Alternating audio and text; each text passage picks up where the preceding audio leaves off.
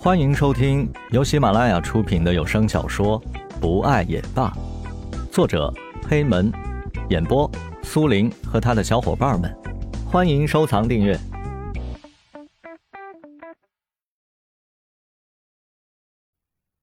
第七十三集。此时，田菊的眉头拧成了两条麻花，江雷心里急得要命。不管是小时候还是现在，只要田菊发生什么事情，江雷一定是最着急的那个。经过了漫长的等待，三人终于迎上了田菊忧虑的眼神。田菊，怎么了？发生什么事情了？有什么我们能帮上的吗？江雷急坏了，一股脑的把所有的问题都丢了过来。石龙比较机智，拍了拍江雷的肩膀说：“你先别这么着急嘛，让田菊慢慢说。”江雷意识到了自己的失态，平时自己也算是稳重的，怎么一遇到田菊的事儿，整个人就慌了神儿呢？啊，也不是什么大事儿，只是现在店里的情况不是很乐观，我必须回去看看。田菊说着。脸上露出了抱歉的表情。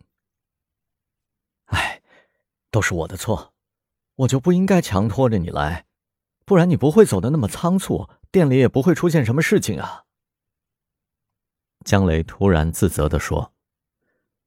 石龙看了一眼蓝雨，说：“那，要不我们先回去？”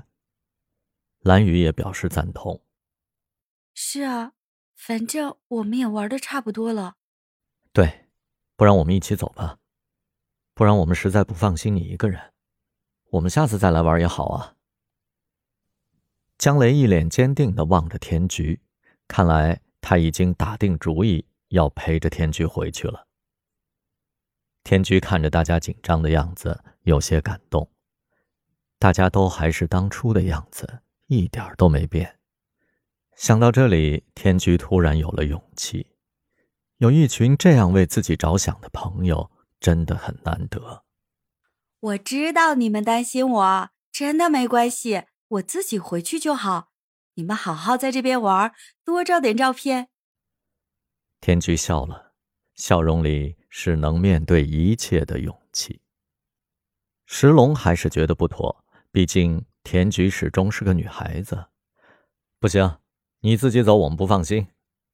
石龙。要不这样，我陪田菊回去。田菊，走，我跟你一起买票去。江雷忽然改变了主意，拉着田菊去了车站，留下了石龙和蓝雨一头雾水。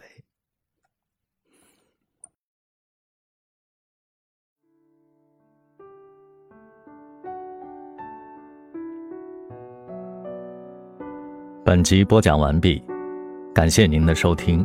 我们下集再见。